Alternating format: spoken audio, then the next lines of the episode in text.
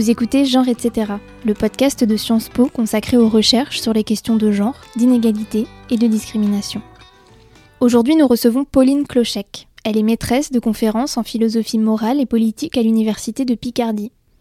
Elle a publié en 2021, avec la traductrice Noémie Grunenwald aux éditions Hystériques et Associés, un ouvrage collectif intitulé Matérialisme trans, qui rassemble des articles écrits par des chercheuses, chercheurs, militantes et militants sur les conditions sociales des personnes trans, leur position dans les rapports sociaux de sexe, de race et de classe. Bonjour Pauline Clochec. Bonjour. Alors pour commencer, et parce que c'est au centre de ce travail, je voulais revenir, je voulais qu'on revienne ensemble sur ce que c'est que le matérialisme. Si j'ai bien compris, c'est un concept qui vient de Karl Marx et du marxisme. Est-ce que c'est bien ça? Tout à fait. Et avant d'être un concept sous la plume de Marx, c'est d'abord une provocation. Parce que comme vous le savez, euh, dire de quelqu'un qu'il ou elle est matérialiste, c'est d'abord euh, une insulte, une, stigmatisation pour dire euh, tu t'intéresses pas à des, idées nobles, tu, vois les choses au ras des pâquerettes, tu ne penses pas à la justice, à la beauté, tu ne t'intéresses qu'à tes intérêts économiques.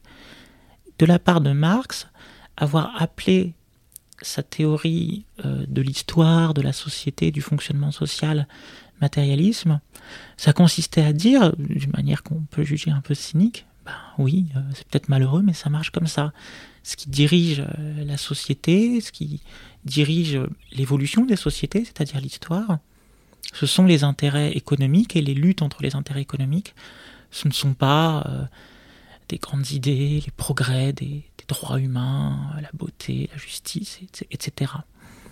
Ce qu'il a donc appelé matérialisme, le, fait qu'il ait appelé ces théories matérialistes à une époque, euh, c'est euh, une certaine théorie de l'histoire et des sociétés qui part de la thèse selon laquelle ce qui dirige euh, le fonctionnement et l'évolution des sociétés, ce sont les rapports économiques, les rapports de travail, les rapports de propriété, et le fait que ces rapports économiques soient antagonistes, c'est-à-dire opposent dans des relations conflictuelles euh, différents groupes sociaux que euh, dans la modernité on appelle des classes sociales et qui sont notamment à l'époque de Marx le prolétariat et la bourgeoisie. Et on va poursuivre sur cette idée de classe sociale parce qu'en fait dans les années 70, des féministes françaises se sont appropriées ce concept de matérialisme et ont commencé à parler d'une classe des femmes. Est-ce que vous pourriez nous expliquer tout ça un petit peu plus en détail s'il vous plaît?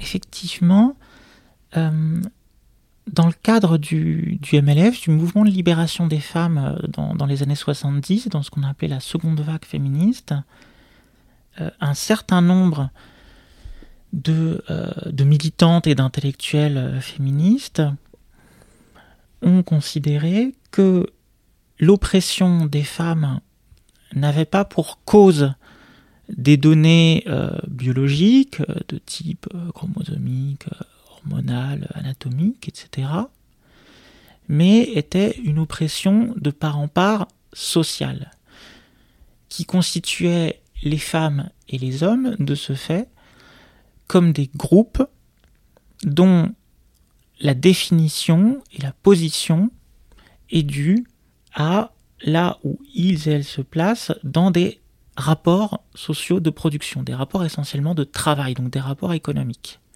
Ce qui fait qu'on ne peut pas dire que hommes et femmes sont des groupes euh, naturels, euh, qu'il suffirait d'être mâle ou femelle pour savoir ce que c'est que hommes et femmes, mais que hommes et femmes sont avant tout des groupes sociaux, et comme ce sont des groupes sociaux définis par le travail, ce sont donc des classes sociales, au sens de Marx.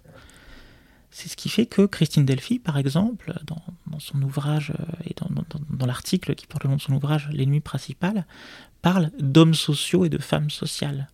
Ce qui amène à considérer que la société actuelle n'est pas seulement structurée et divisée par le rapport social euh, capitaliste, mais par d'autres rapports sociaux de production Aujourd'hui, on, ajouterait évidemment euh, le rapport social de, race, mais aussi le rapport social de sexe, qu'on appelle, euh, enfin que Christine Delphi a appelé le patriarcat, et qui n'est pas qu'une histoire d'idéologie, c'est pas seulement euh, les, hommes dans leur tête penseraient que les femmes sont inférieures, ce sont bien des rapports de production qui, dans l'espace privé, mais aussi dans l'espace salarié, conduisent à une subordination économique structurelle des femmes.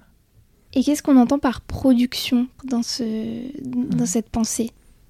Alors production, c'est à entendre vraiment au sens économique, de euh, fabrication de biens et de services, soit dans le cadre euh, de euh, l'économie, l'économie sociale, l'économie publique, le fait de travailler, d'avoir un emploi, qui soit public ou privé, mais aussi dans le cadre de la sphère privée.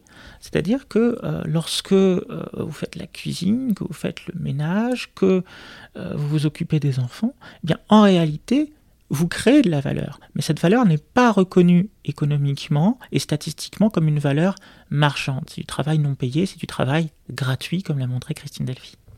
Et donc en 2019, vous avez organisé un colloque à l'ENS, l'École normale supérieure de Lyon, pour penser collectivement une application de ce féminisme matérialiste à l'étude de la condition des personnes trans.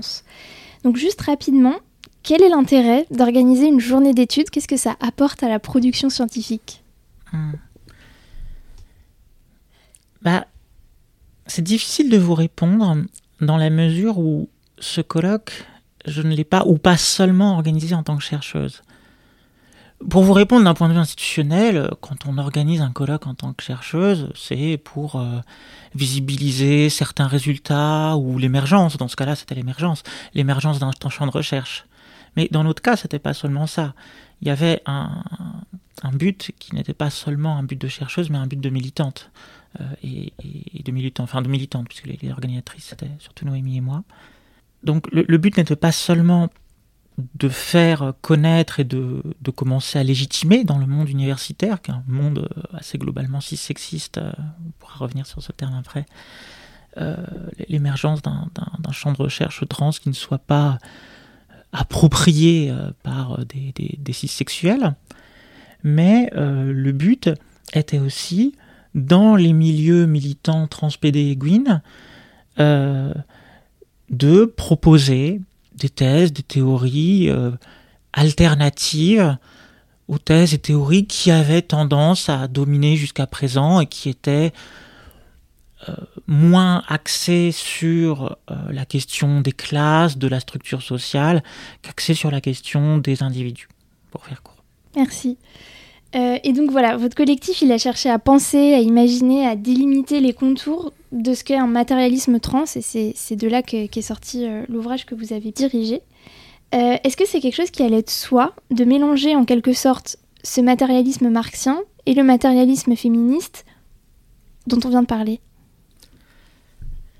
À la fois oui et non.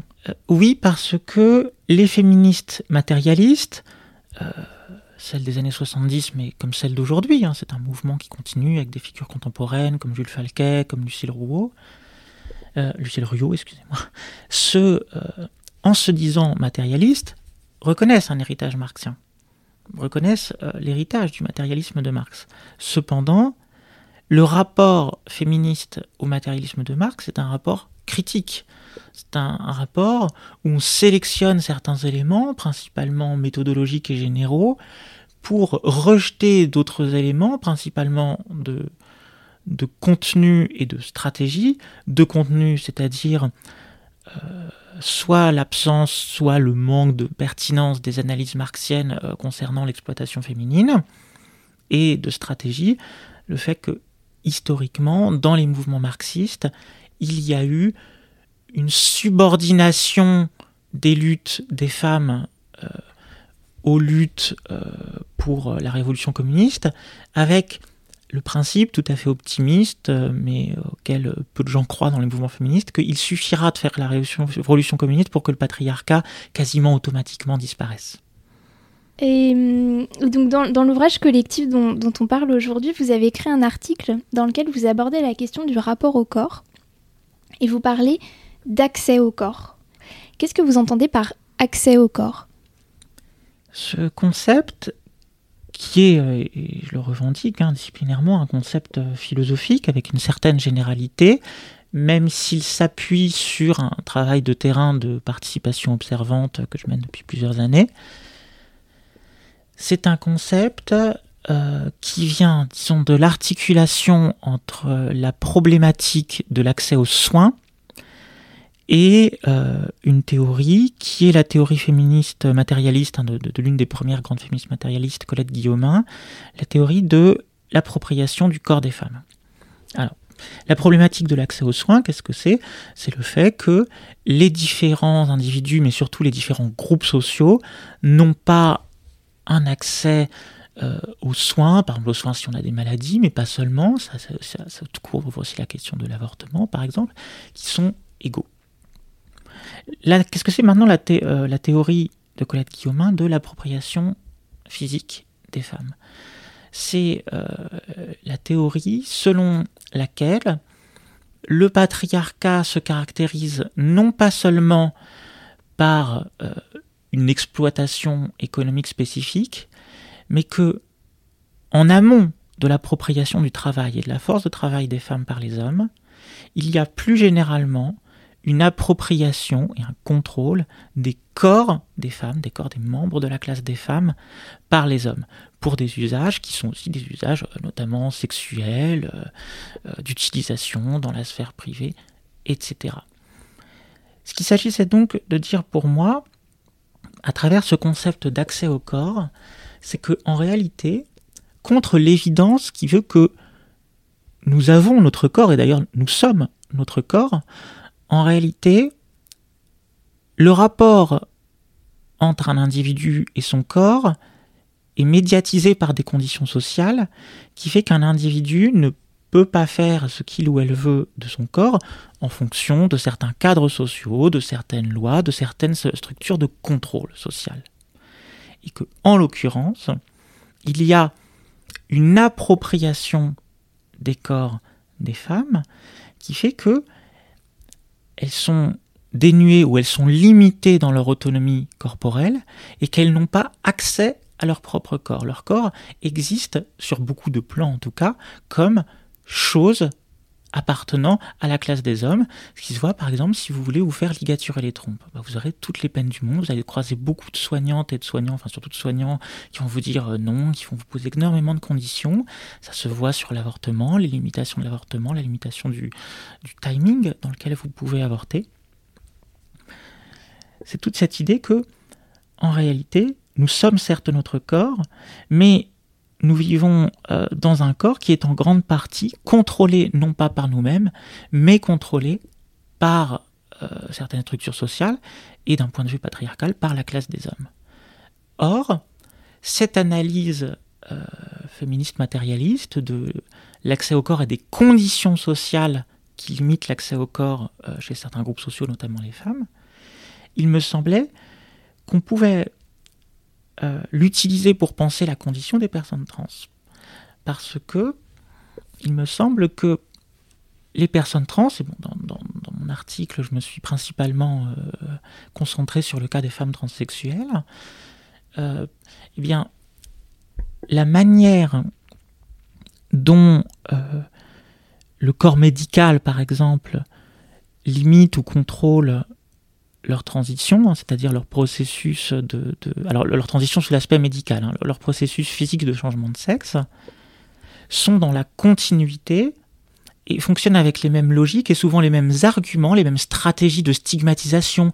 Vous ne savez pas ce que vous voulez, vous n'y avez pas bien réfléchi, que euh, les stratégies générales de contrôle sur les corps des femmes cisexuelles. C'est-à-dire que les femmes trans ne subissent pas une oppression qui serait spécifiquement trans, mais le contrôle sur leur corps, la limitation sociale et médicale qui est mise à leur accès à leur propre corps, à leur autonomie corporelle, et le même est un cas particulier à l'intérieur du contrôle patriarcal général des corps des femmes. Merci beaucoup. Euh, vous venez de parler de femmes transsexuelles, vous parlez aussi euh, de transitude dans vos écrits. Pourquoi est-ce que vous choisissez d'utiliser ces mots en particulier qu'on entend peut-être un peu moins aujourd'hui dans, dans les sphères euh, militantes et, peut-être de recherche aussi. C'est une volonté de ma part que j'ai depuis quelques années, car il me semble que le terme de transidentité, euh, qui est euh, aujourd'hui un peu plus à la mode, mais même le terme transgenre, qui, lui aussi a un certain succès, a pour défaut d'invisibiliser ou d'effacer le fait que toute une partie des personnes trans changent de sexe. Et aussi de minimiser ce changement de sexe en donnant l'impression, aussi sexuelle, généralement n'attendent que ça, ça les rassure, que euh, en réalité, euh, qu'est-ce que c'est qu'une transition? Ça se joue seulement dans la tête. Vous vous identifiez à une femme alors que vous êtes euh, né assigné mâle et inversement. Alors qu'en réalité, non. Physiquement, au point de vue vraiment physiologique, anatomique, biologique, sous ces différents aspects, il y a bien changement de sexe des personnes trans et cela a pour à la fois pour euh, conséquence mais aussi pour euh, fondement euh, le fait que en réalité les, sexes biologiques ne sont pas des réalités discrètes et opposées prétendument complémentaires comme voudrait nous, faire, le faire croire la contrainte à l'hétérosexualité mais existent comme pôle aux extrêmes d'un continuum, euh, et d'un continuum qui non seulement connaît des, formes intermédiaires, mais un continuum qui peut être traversé par des méthodes, notamment hormonales et chirurgicales. Donc, ce que je cherche en disant transsexuel, même si je préfère en réalité le terme de transsexué, c'est de rappeler que non, des personnes changent bien de sexe, et qu'une personne qui a changé de sexe n'est pas quelqu'un qui reste trans, ça devient une femme, ça devient un homme, et euh, on n'a pas à la renvoyer à euh, une identité trans comme si elle était un trait constant de sa personnalité et finalement un stigmate. Il n'en demeure pas moins, j'en ai discuté avec Karine Espinera et Modius Thomas qui ont été euh, tout à fait centrales dans la, diffusion du, du terme transidentité en France, que ce terme au début des années 2000, a répondu à un besoin. Il a répondu à un besoin à une époque où le terme de transsexualisme était le terme euh, d'origine psychiatrique le plus utilisé, voire hégémonique, dans la nomination des personnes trans. Et la diffusion de ce terme de transidentité a permis de euh, débranler à la fois cette hégémonie psychiatrique, mais aussi le postulat selon lequel la personne qui détiendrait la vérité sur euh, ce qu'est une personne trans, c'est le ou la psychiatre et non pas la personne trans en question. Donc ce terme a eu une utilité, mais il me semble que aujourd'hui, dans les années 2020, euh, toute une partie de la population trans a intérêt à ce que l'on parle aussi de, à nouveau de transsexualité, mais aussi de transsexuation, pour montrer qu'il s'agit bien d'un processus, d'un processus dont on sort d'ailleurs, socialement comme corporellement, euh, d'un processus de changement de sexe, et pas de quelque chose qui, est, qui serait seulement intérieur, et qui d'autre part serait permanent. Merci. Genre etc. est un podcast réalisé par le programme de recherche et d'enseignement des savoirs sur le genre de Sciences Po. La musique est signée Lune. Un lien vers la transcription de cet épisode ainsi que des références bibliographiques sont disponibles en description. Si vous avez aimé cet épisode, n'hésitez pas à ajouter des étoiles sur votre plateforme d'écoute et à faire connaître le podcast autour de vous. Merci et à bientôt.